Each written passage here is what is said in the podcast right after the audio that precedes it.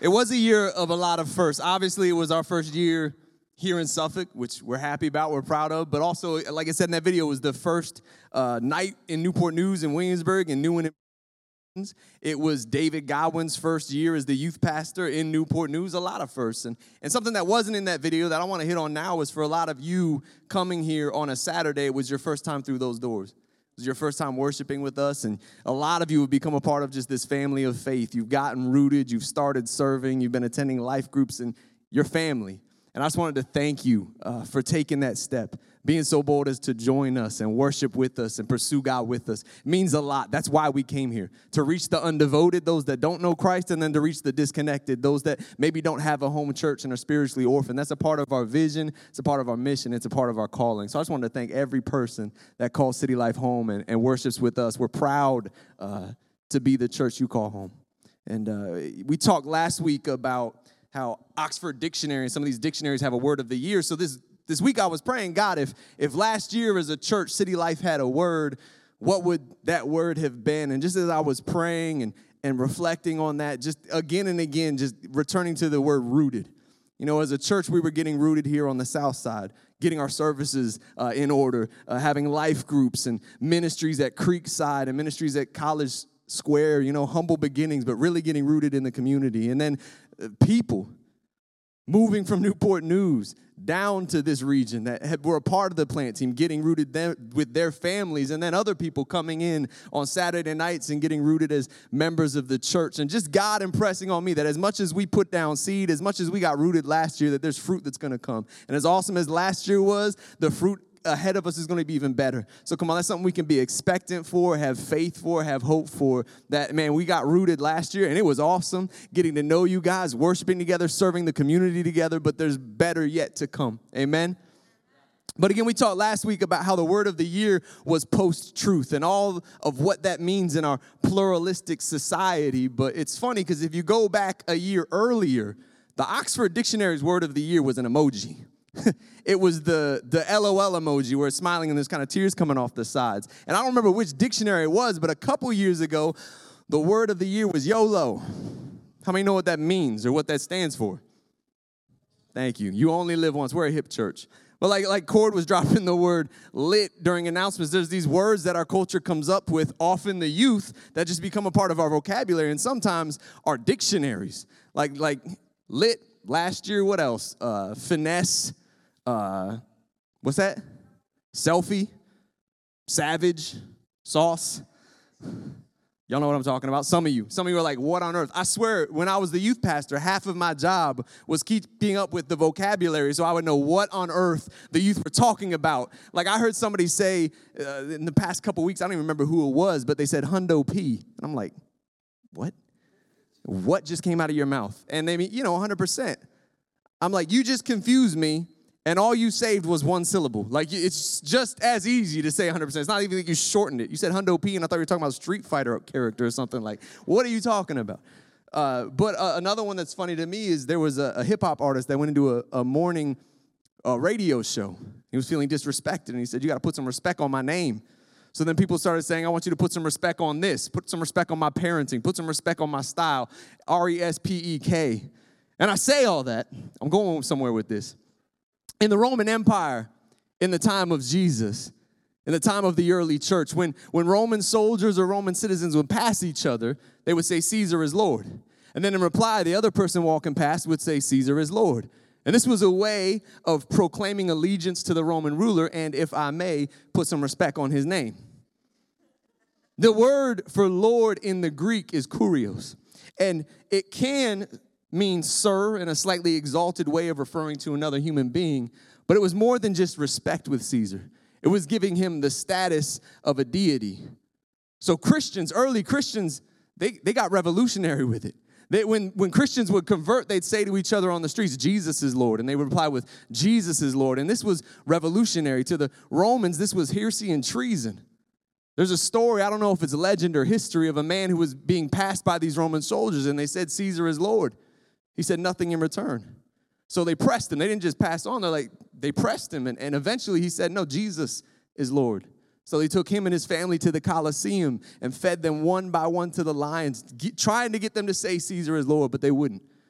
To their death, their confession was Jesus is Lord.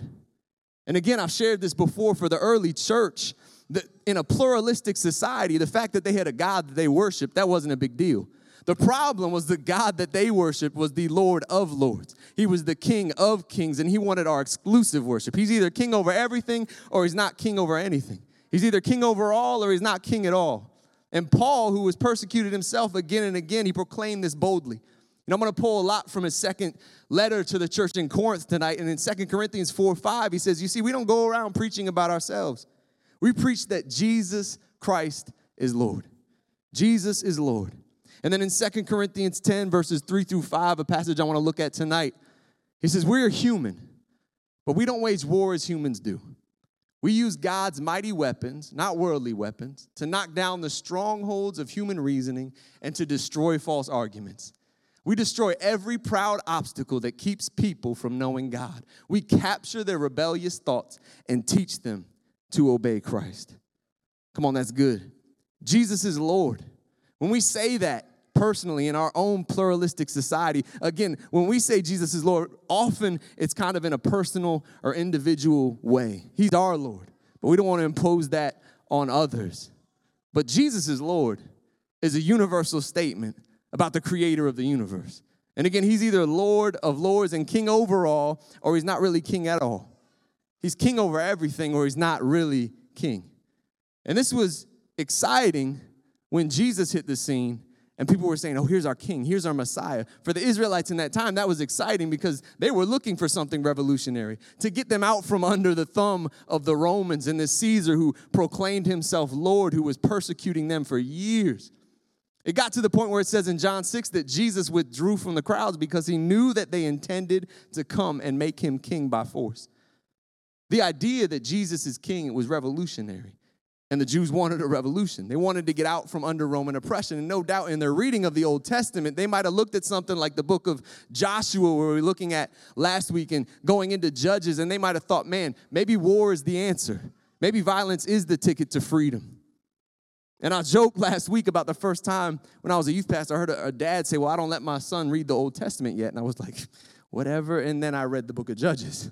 You get to the end, and it's like, I understand completely why. Because it's so depraved as the people turn from God and the morality just goes down the toilet. And you could, in the same way, look at the book of Joshua and blacklist it because it's so full of, of warfare, so full of violence. And to some, this is a black mark on Christianity.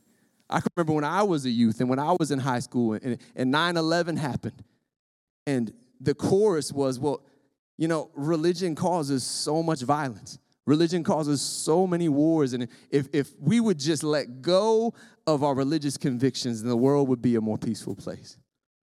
And how quickly in the beginning of the 21st century, we, we forgot the 20th century, where we saw the regime of Stalin and Lenin and, and these atheistic Soviet regimes and the violence and the things they perpetrated. You know, the real problem isn't religion or irreligion or politics, the problem is extremism. And when we take these ideals and it's just a part of our broken humanity to abuse these ideals. I mean, you can look at historically what people did in the name of freedom, but that doesn't make the ideal wrong. It doesn't. And if you keep reading the Old Testament, you'll see that the Israelites, more often than not, were on the receiving end of God's judgment. And that might be ironic to some people, it might be confusing, but we got to realize that Joshua is descriptive. It's not prescriptive. It describes what God and His sovereignty did, not what we should do. There's no go and do likewise for the readers of the Old Testament. Often the judgment was, again, on His own. And parents can understand this because we as parents, we don't discipline somebody else's kids. You can get arrested for that, right? You don't discipline somebody else's kids, you discipline your own kids. Tough love starts at home. And sometimes I think with God, we assume that His judgment will, will strike those people out there doing those things and perpetrating those evils before He would ever judge us. But it, it starts with us. And again, a reader of the Old Testament, he's not encouraged to take up arms. If you keep reading, you realize often it's God's people that are under the judgment. And this is doubled down in the New Testament where Jesus permanently eliminates the option of violence. You know, Jesus didn't just elevate the commands as we see at the Sermon on the Mount. Jesus elevated the playing field, he elevated the battlefield. The battle's not against flesh and blood, as it says in Ephesians 6. The weapons are spiritual, not physical, as we just read in 2 Corinthians 10. Jesus defeated spiritual powers and authorities, but he didn't do it by killing. He did the complete opposite. He laid his life down for his enemy. Why? Because the territory Jesus concerns him with isn't physical territory or zip codes or area codes, it's, it's our hearts. He doesn't grow his kingdom by forces of violence, he grows his kingdom by the force of grace. So when we read a book like Joshua, when we read into Judges, and we look at it as we have over these past weeks, and we see that they didn't obey and they didn't remove enemies from the land that God wanted them to have, we got to look through that not with binoculars out at the culture and how they do it wrong, but we need to look in a mirror because we got to reflect on the unexposed areas in our hearts that we cling to, where we live with pluralistic hearts, with conflicting lowercase kings. The parts of our hearts where we've we've compartmentalized and tried to keep things separate. We worship over here and then there's other parts that we haven't surrendered. Because again god's either king of all or he's not king at all. It's telling that the battle that they fight in joshua to take the land by the end of judges when they cast off god as king and when they cast off obedience to him and they do as they see fit by the end of judges it's become a civil war the enemy's no longer an external enemy but internal John Owen, the old pastor, once said, Be killing sin, or sin will be killing you. And this killing sin isn't the power of Christ compels you type, where it takes a gallon of holy water. We're talking about strongholds. Strongholds. And so often when we hear that word stronghold, we might jump to thinking it's, it's something that involves the demonic. But the New Testament, when it talks about strongholds, most often it's talking about broken mindsets, distorted views, seeing incorrectly, and the perspectives and paradigms we operate from that keep us from walking in God's truth. You know, David Wilkerson, he defined a stronghold as this. He said, A stronghold is a mindset, value system, or thought process that hinders your growth, the growth of others, and you exalting Jesus over everything in your life. Now, we just got to pause there. Because last week we preached on Joshua, we preached on consecration, this verse in Joshua 3 5 where he says, Consecrate yourselves, because tomorrow God is going to do amazing things among us.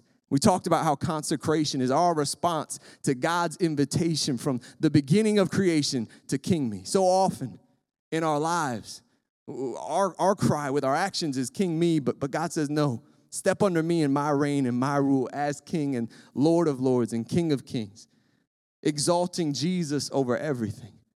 And we see right here, it works against exalting Jesus over everything in your life. So, strongholds, they work against the consecration we talked about last week. We believe something false, and in believing something false, our, our walk with God becomes hindered. You know, one thing that I want to do with Steph, we're in the process of adopting. Sometime this summer, we're going to bring home Raj from India. But before we do that, Steph has never gone camping, like ever. Like for real camping. She's done like the, the fake camping. She, she's, she's glamped. Is that? Glamorous camping? Glamping. Clem knows what that's about. But, anyways, he knows what it's not. Sorry, Clem's, Clem's a man's man. He goes out and camps. But I, have I've camped a couple times. How many of you guys have seen a bear in person out camping? Yeah, Tennessee. One time I was out camping, saw a black bear. I don't think he saw me, thank goodness. But you know, with a black bear, they say that you're supposed to make yourself look big. Maybe you'll intimidate it. Maybe you'll decide, it'll decide that, you know, I'm not, I'm not up for this fight. But a brown bear, those are like apex predators. A grizzly bear, they say, man, just curl up in the fetal position and pray because you can't outrun it, you can't outfight it, you can't do anything. You just curl up, play dead, and hope it walks away, right? Because they're apex predators. You don't know what a brown bear is because you've lived under a rock, that's one. But just as a visual for this story, because there was a, a great brown bear that was part of this traveling circus. And this German zoo bought the bear. So, as this bear was a part of this traveling circus, he lived in this 12 foot by 12 foot holding cell. The water was stagnant, the food was repugnant, and for all day, this bear would just take a few steps one direction and a few steps back. Few steps one direction and a few steps back, trapped in this cage. And finally, this German zoo buys the bear, brings the cage, the cage to the zoo where there's just acres of land for this bear to explore for there's there's fresh water for him to drink out of uh, just streams and there's other bears for it to become bear friends with bffs whatever. And so they bring it to the zoo and they can't get it to come out of the cage. Just keeps pacing one direction pacing back as much as they tried to coax it out. So finally, they lit sticks on fire and they had to prod it out of the cage. And so it's finally out of the cage. It's in this huge expanse of, of land and territory. And what does it do? Just keeps taking a couple steps one direction, couple steps back, couple steps one direction, a couple steps back. And they began to realize that the cage that this bear was suffering from, it wasn't just a, a metal one, but it was a mental one. You know, that bear never got acclimated to new, its new freedom, and eventually it had to be put down. You know, this is the devil's plan since day one. If he can't keep us in the cage, he'll cripple us with a mental one. You look at Adam and Eve back in the expanse of the garden, you got to ask the question did they ever fully explore all that God created for them to enjoy, all that God created for them to explore? The enemy lured them to one tree, the one tree that was forbidden, probably 12 feet by 12 feet as they stood there and just looked at the forbidden fruit. And ultimately, they lost everything. You know, God says to the Israelites in Judges 1 4, I have given the land into their hands. This was their promised land. This was like their restoration of Eden that they could walk in, explore, and take. And only obedience, only obedience, as we see in both Joshua and Eden, would truly unlock that freedom. You know, it's in that letter to the church of Corinth. It's in Second Corinthians 6 11 through 13. I'm just going to read it because this is like a fill in the blank text. And you can fill in your, your name because he says, Dear, dear. And you can fill your name in here Stephanie, Justin, I can't tell you how much I long for you to enter this wide open, spacious life. We didn't fence you in. The smallness you feel comes from within you. Your lives aren't small, but you're living them in a small way. I'm speaking as plainly as I can and with great affection. Open up your lives, live openly and expansively. You know what we see in this passage is sometimes the smallness we feel comes from within, the strongholds that are within. And we live expansively and free by walking out the passage from chapter 10 we read earlier that Paul addresses strongholds, where he says that these strongholds of human reasoning, they set themselves up against the true knowledge of God. You know, the devil is a liar, right? I overuse that phrase, joking, mocking my wife sometimes, like, devil's a liar, but it's the truth. Again, these things that set themselves up against the knowledge of God, the true knowledge of God, as one translation says, those are his tool. You know, some things the enemy sets up in our life, they're not gonna keep you from eternity, but they will keep you from maturity. We talk all the time. Steph hit on that verse from Psalm 27 13 that I would have lost hope if I didn't think I'd see the goodness of God in the land of the living. There's a taste of heaven God wants to give us in this life to whet our appetite for the heaven to come. And if the enemy can't keep us from eternity, he's going to do everything he can to keep us from the maturity that will walk in the goodness of God. Again, if he can't keep you in the in the cage of sin and death, he'll at least try to keep you caged with some kind of stronghold. You know, sanctification is a big word for the idea of coming to spiritual maturity. We can't forget about sanctification. So often we think about the position of salvation. The position, I'm under the cross, I'm under the blood, I'm good, I'm Gucci, as the youth would say. But God calls us, thank you, Cordy, you affirm me in that. God calls us not just to position, God calls us to transformation. Again, life and life to the full. And, and we have to work for that. Grace covers our sin, but grace also calls us to be transformed, and that transformation takes breaking a sweat spiritually. But again, if the enemy can't prevent the position, he'll do his best to prevent the transformation. If he can't uh, prevent eternity, he'll do everything he can to prevent the maturity that will walk in the full goodness of God, not just for yourself, not just to explore the goodness of God for yourself, but to build his kingdom. Come on, the work we're called to do here in Suffolk and, and the greater region. And I just want to look at tonight before we close three strongholds that I think are common not only in our culture, but unfortunately in the church. And it can creep its way into the church and it can keep us from the maturity God calls us to. Because we're one year old as a church, we're just a baby. We're getting our legs under us, right? God's got a great calling for us. But come on, it's gonna take us coming out from those cages that the enemy would try to keep us in, coming out from those strongholds that honestly, some of these are so common. The first one, the stronghold of entitlement. You know, entitlement is basically the opposite of consecration. It's counter consecration. It's consecration is all I am, all I have is God's. Entitlement is this is mine, this is owed to me. It breeds impatience and it runs counter to endurance. It scoffs at the two things that God requires of us often, which is to work for something and to wait for something. You know, waiting is a lost art in a culture that keeps creating ways that make things convenient. And hey, I'm not complaining, right? The danger, though, is when we can look for a fast food faith. You know, I was reading through Genesis. If you're reading through the Bible this year, you probably read or you did read the story of Abraham. And I know coming up as a kid, I grew up in the church, so I'll be like, I'm gonna read the Bible this year. How many guys have read Genesis like 47 times because you're like, yeah, I'm gonna read it, and then you start over again? Yeah, that was me as a kid. So I've read Abraham again and again and again. And as a kid, I think, man, he had it made. This guy spoke directly to God. Like God imparted vision from his mouth to Abraham. But as I'm reading this year, I kind of got a different perspective because Abraham was addressed by God eight times over 100 years. And he didn't have a Bible like we do to just open up and hear the voice of God. Eight times over 100 years. Often it wasn't clear. It didn't spell out every step. It didn't say how he was going to achieve the promise or, or, or, or how he was going to get from point A to point B, but God would speak. And then sometimes it was decades before he'd hear again. I'm like, man, I begin to appreciate the fact that we have the word of God, that any day, any moment, I can open it up and God has already spoken. He speaks to me, he speaks to you. I don't remember who said it first, but man, you want to hear God speak? Open up your Bible and read out loud. Because it's the word of God given to us. And then, secondly, with Abraham, he had to wait till he was 100 to receive the promise. He did a lot of waiting.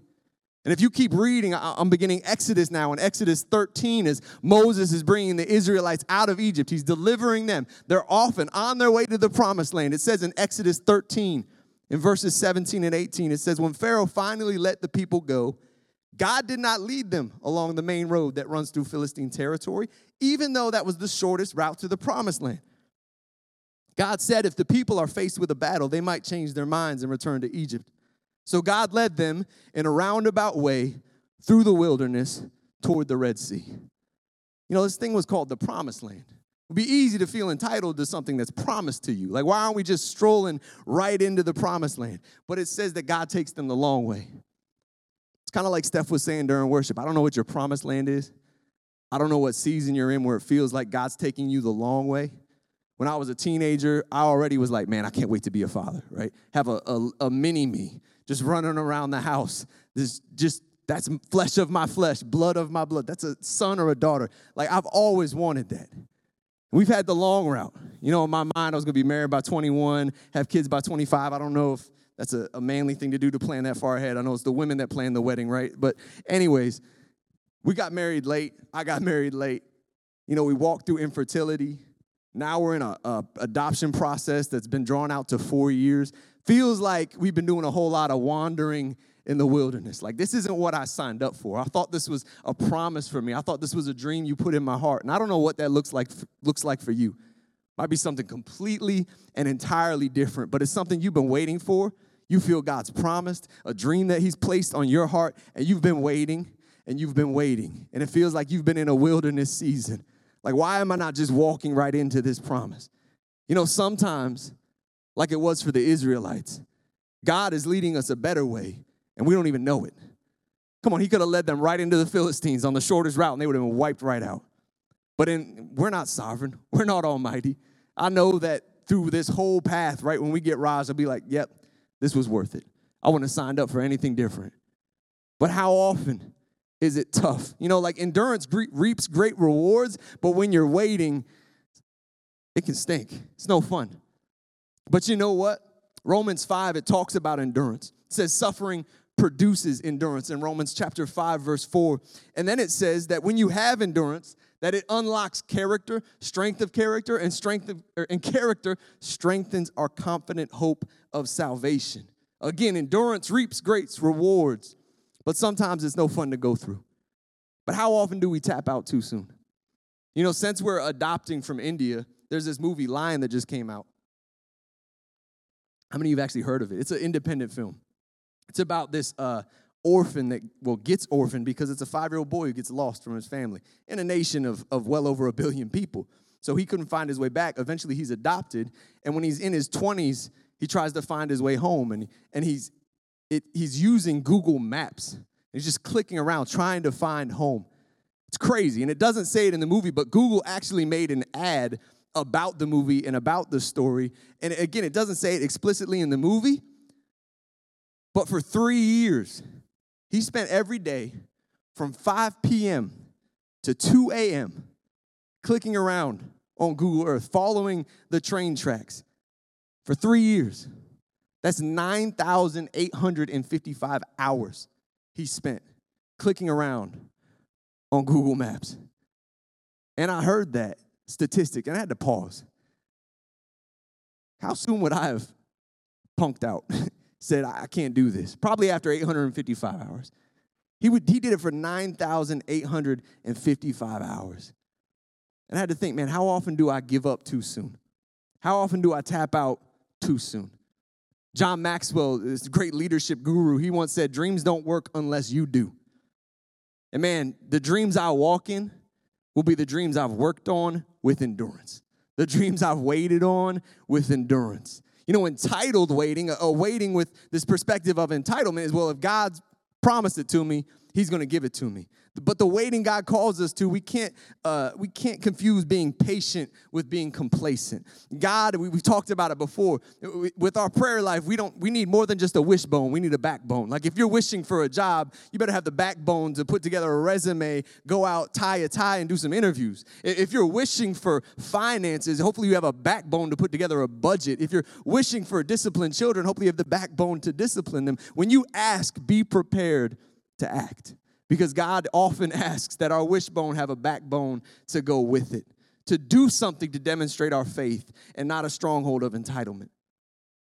It took backbone to eventually take the promised land, it took action, it took doing. Not only did they take the long way to get there, but once they got there, they had to battle for it. But when I think of entitlement, I think of Veruca Salt from Willy Wonka. Anybody, right? But I want it now, Daddy, right? There's a whole song she sings. You know, parents, especially when you see that moment or you see that in your child, right, you realize the value in making your kid wait for something, in making your kid work for something, because it teaches them commitment, it teaches them tenacity, it teaches them to appreciate it, it teaches them to be grateful for it. You know, we sing it all the time our God is a good, good father, and He does the same for His children. But sometimes I think we get salty when we have to wait for it, have to work for it. But again, it, it, cures us of the stronghold of entitlement and it breeds endurance. And it's through endurance that we're, we grow and our character is transformed. Again, when the Israelites left Egypt, they weren't ready to battle anybody. But by the time they got to the promised land, and it took two passes, but by the time they got to the promised land the second time, they had the faith to fight for it, the tenacity to go after it. Come on. The enemy, if he can't rob us of eternity, he'll rob us of the maturity we need to walk into the promises God has for us. The second uh, stronghold that I want to hit on quickly is comparing. Comparison. Look no further than the blessing and the curse that is social media and is the condition that is Instagram envy, right? When our likes get caught up in a desire to be like. You know, I'm guilty of it too. I'll, I'll log on and I'll see what, what looks like the perfect church, what looks like the perfect house, the perfect father, the perfect husband. But then I remember one thing I heard Steven Furtick say long ago, and it's in one of his books. We often compare our behind the scenes to somebody else's highlight reel. And that's when we get discouraged. That's when we, we get down because all those posts, that's somebody's trophy photo. and another refreshing perspective is just this idea that, that as I pursue God, my pursuit, it's not a project that's gonna come to completion, it's a process. You know, last week it was the 21st of January, so I was congratulating anybody that made that, that uh, resolution to form a habit or to do something. You're 21 days in, so legend has it that, hey, you formed a habit. But we can't look at our walk with God that way. Can't look at it like P90X, where, hey, I'm gonna work out for 90 days, and by the end, I better have my before and after picture where the after looks like a young, toned Sylvester Stallone, right? Like, that's, I can't have that perspective in my walk with God because the perspective we need to have is that we'll never arrive. You know, Jesus says, be perfect. Good luck arriving at that. That doesn't mean to not strive for that, but there's a, a healthy realization that I'm never gonna be the world's best dad, no matter how many mugs I get. I'm never gonna be a perfect husband, but I can strive to be completely holy and righteous. But when I fail, I don't have to freak out. When I fail, I don't have to get discouraged because I didn't fail some project. It's just part of the process. I'm working my way through. And despite what I think I see, when I see other people's uh, pictures, they haven't arrived yet either. None of us will truly arrive. It's a process. You know, the 76ers, where's Jordan stepped out? He's a Sixers fan. I can say it since he's not in here. They've been pitiful, right? They're not a very good franchise. And their motto for years now has, uh, has been trust the process. We have a miserable season, trust the process. Have another bad season, trust the process. Another bad season, trust the process. We're accumulating lotto picks. One day we'll be good, right? They're not the best example because they, they're still not very good. But the reality is, for every season, it's just another step in the process.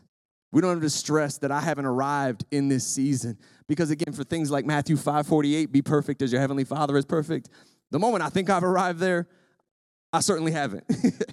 but we press on and we persevere towards excellence. We persevere towards holiness and consecration. But whatever excellence we achieve, it's tempered by humility because consecration realizes don't crown me, right? I'm never going to arrive. Crown the one who opened the door to the grace that carried me to where I am now. Crown Jesus Christ. You know, again, you can look at, at how comparing is a trap because comparing also it, it sparks conformity. Again, this idea that that when you like something enough, sometimes you want to you want to be like it. Not just conforming to, to other good examples, but conforming to the world. Most of us at one point in our life, we've, we've memorized Romans 12, 2, where it says, Don't conform to the patterns of this world, but be transformed by the renewing of your mind. That wasn't a new problem to the church when Paul was writing Rome. You go all the way back to the New Testament. You go back to after Judges when they miserably failed to take over the promised land. Eventually, the prophet Samuel is standing before them and they say, Give us a judge to judge us like all the other nations have. They had been overcome with this desire to be like the nations around them. And if you turn back even further, back into the book of Judges, there's the, the judge, the hero Gideon. He's one of the judges that God raises up to deliver his people. We can't get into the whole story now, but God delivers the people through Gideon. And he comes back victorious. And the people are looking to him with expectation. And, and he says something that's full of wisdom. He says, I won't rule over you, nor will my son. He says, The Lord will rule over you. It's that right consecration mindset that no, no, no, no. God is king. I'm not going to rule over you. I'm not going to say king me, even though the impulse of my flesh is king me. But what gets funny is how things play out after that when he has this conversation with the Israelites, he doesn't give God credit for the victory. He kind of says, okay, yeah, yeah, I did a good job. So he accumulates riches. He accumulates this harem of wives, this, this, the habits of kings of those days. And then what does he name his son? Anybody know? Abimelech. And what does that mean? It means my father is king. Kind of ironic.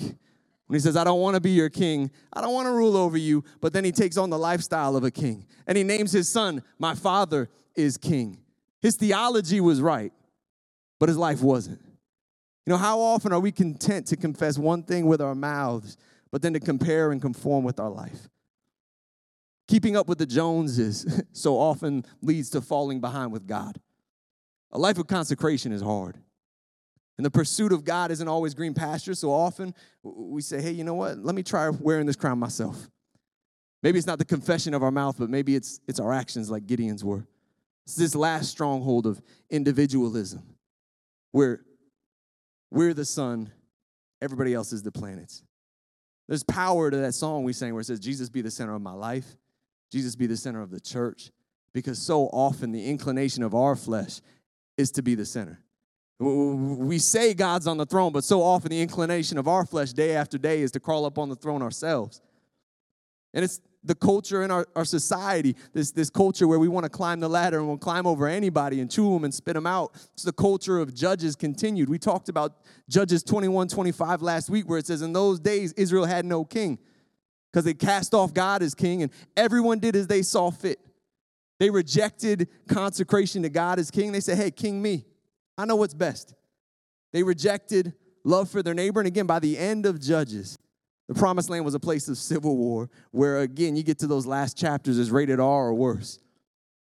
When we reject God as king, we reject his two greatest commandments love God and love people. Love God with all your heart and love your neighbor. The stronghold of individualism, individualism, it keeps us from both, both of those things.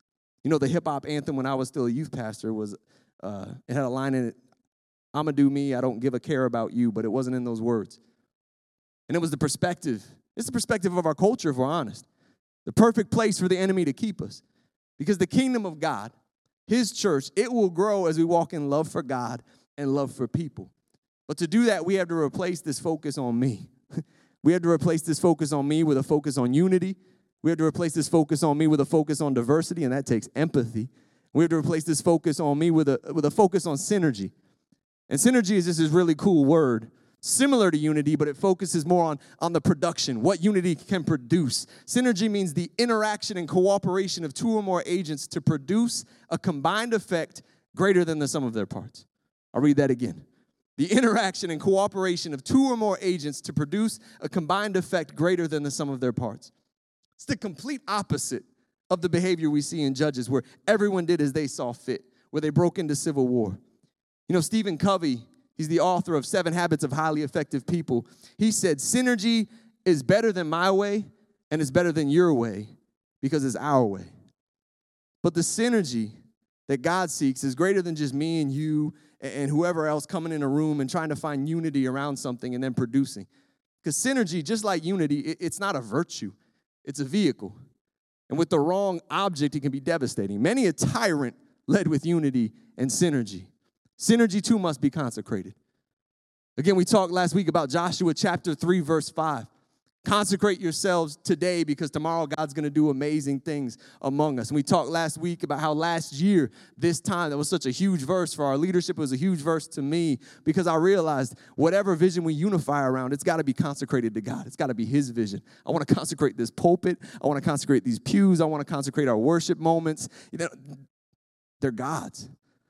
That, that, that song we sang at the beginning of service. It will be my joy to say, Your will, your way. When we come together and say that as a church, we sing that as a church and we make that our prayer, that's powerful because that's consecration.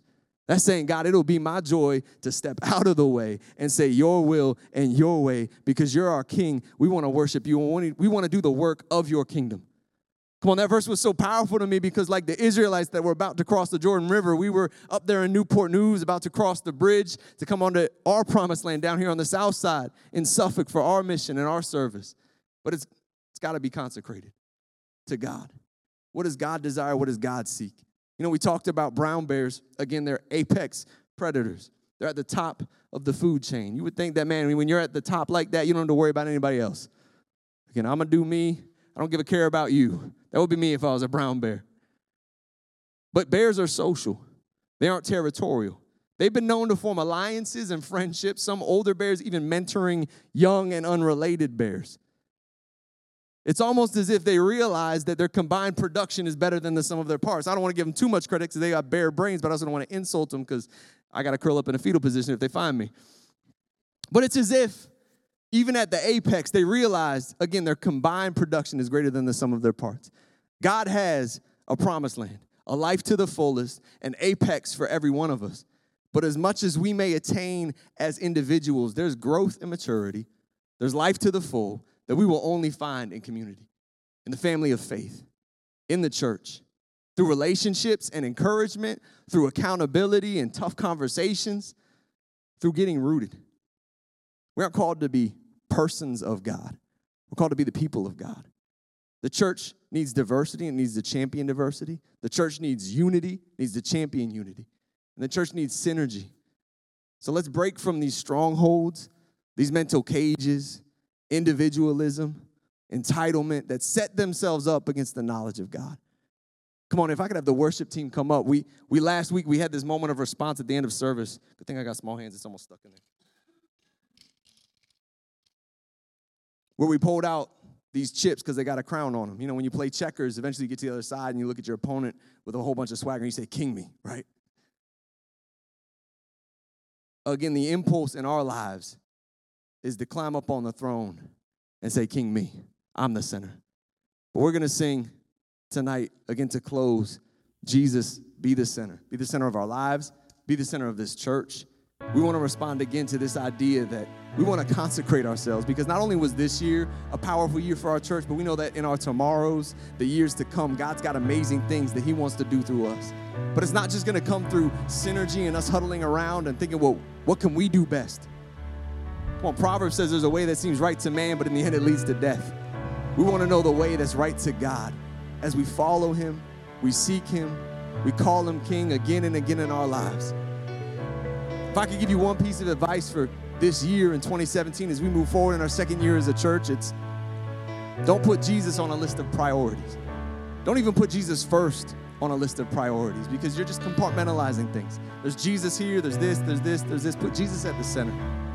Put Jesus at the center of your life and let Him define every pursuit, every relationship, every decision. Come on, that's our heart as a church. But can we stand and worship together? and say, Jesus, be the center. Jesus, take the throne. Jesus, be the king. Because if we're honest, every day, again, something tries to climb up on that throne. A lowercase king, an idol, maybe ourselves. But come on, in our response and our expectation for all God's gonna do this year as a church, let's sing Jesus, be the center. Be the center of our life because if you're not at the center, what am I truly living for? Be the center of our church because if you're not at the center, what are we doing? God, we need your spirit. We need your presence today and every day. So tonight we close and sing, Jesus, be the center. And come on, if you're here tonight and you've never prayed to God, I want you to be the center the Lord of my life, the King over my life. You've never prayed, God, I want to step under your authority. I want to step in obedience to you and follow you the rest of my days because you're my Savior, my Creator, and King. You've never prayed a, a prayer, anything like that. Hey, come on, I'm going to be right here worshiping with you. You can find me in that moment. I'd love to pray with you. Come on, I'd love to equip you as we pursue God together. Come on, in this moment, let's sing together. Jesus be the center. Jesus